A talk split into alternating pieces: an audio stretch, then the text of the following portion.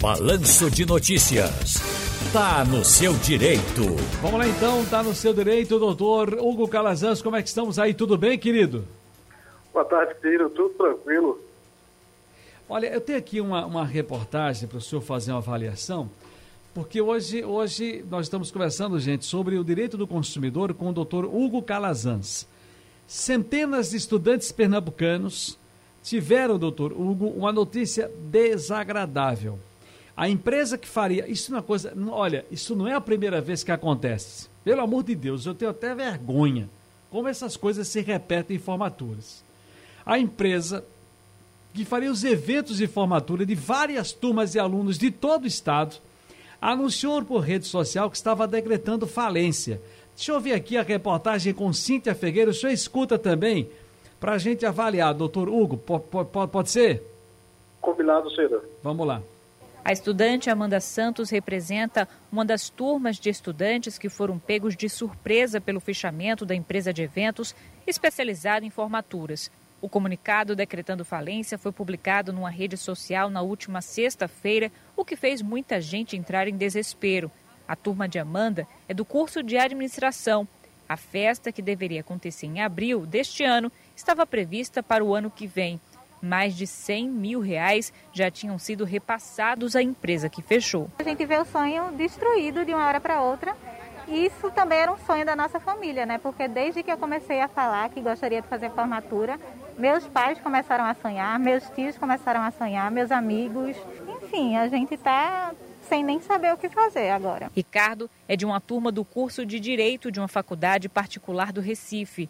O pacote fechado com a empresa incluía três eventos: culto ecumênico, aula da saudade e baile de formatura. Foram pagos cerca de 180 mil reais.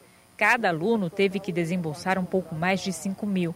Ele conta que tentou entrar em contato com os donos da empresa de eventos, mas até agora não conseguiu. Cancelou todas as comunicações com a gente. Ela não se comunica com nenhum de nós, nem por WhatsApp, nem por telefone. Todos os telefones dela elas bloquearam.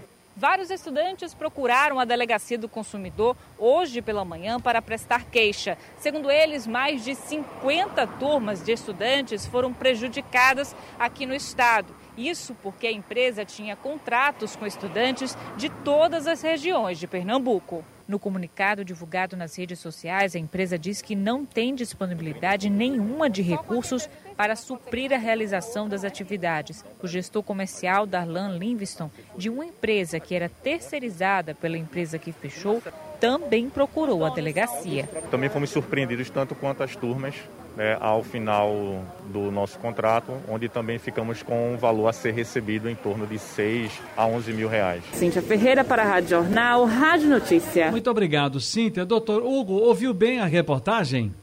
Ouvi sim, Cira. Que providências devem ser adotadas por quem passa por uma situação dessa aí? Bem, Cira, é uma pena estar se repetindo no estado de Pernambuco esse tipo de situação, né? É, a providência que deve ser tomada é que os estudantes inicialmente fizeram, buscar a delegacia, porque existe um crime aí de estelionato, é, é evidente, né? Outra, outro meio de solucionar, já no campo possível, já no parte do dinheiro, uma vez que a empresa já informa que não tem condições de arcar com a festa, seria a devolução desse dinheiro.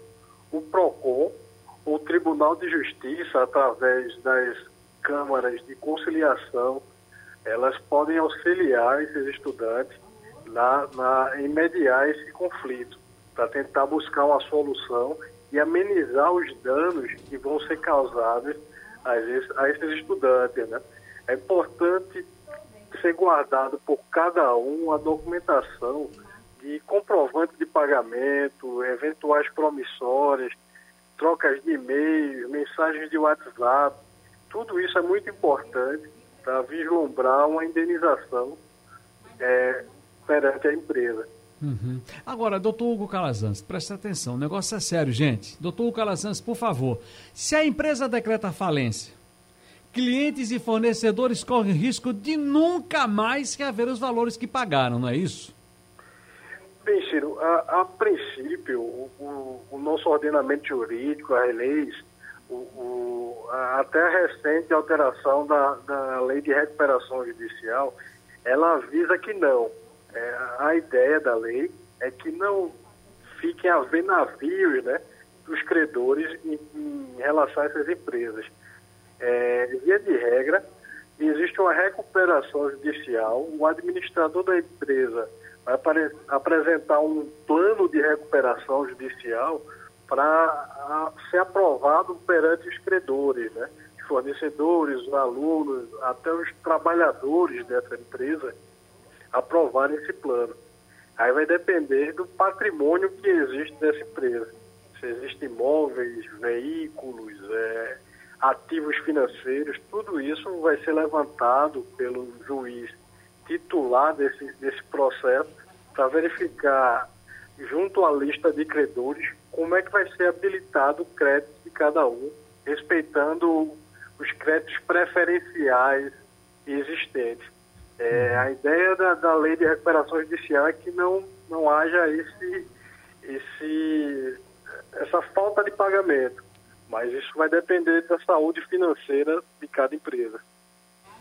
Hugo Calazans é advogado, especialista em direito do consumidor. Aqui no quadro está no seu direito. Doutor Hugo, mais uma vez, muitíssimo obrigado aqui pela sua disposição, sua predisponibilidade para conosco aqui da Rádio Jornal. Felicidades e até a próxima. Até mais, Ciro. Estamos à disposição.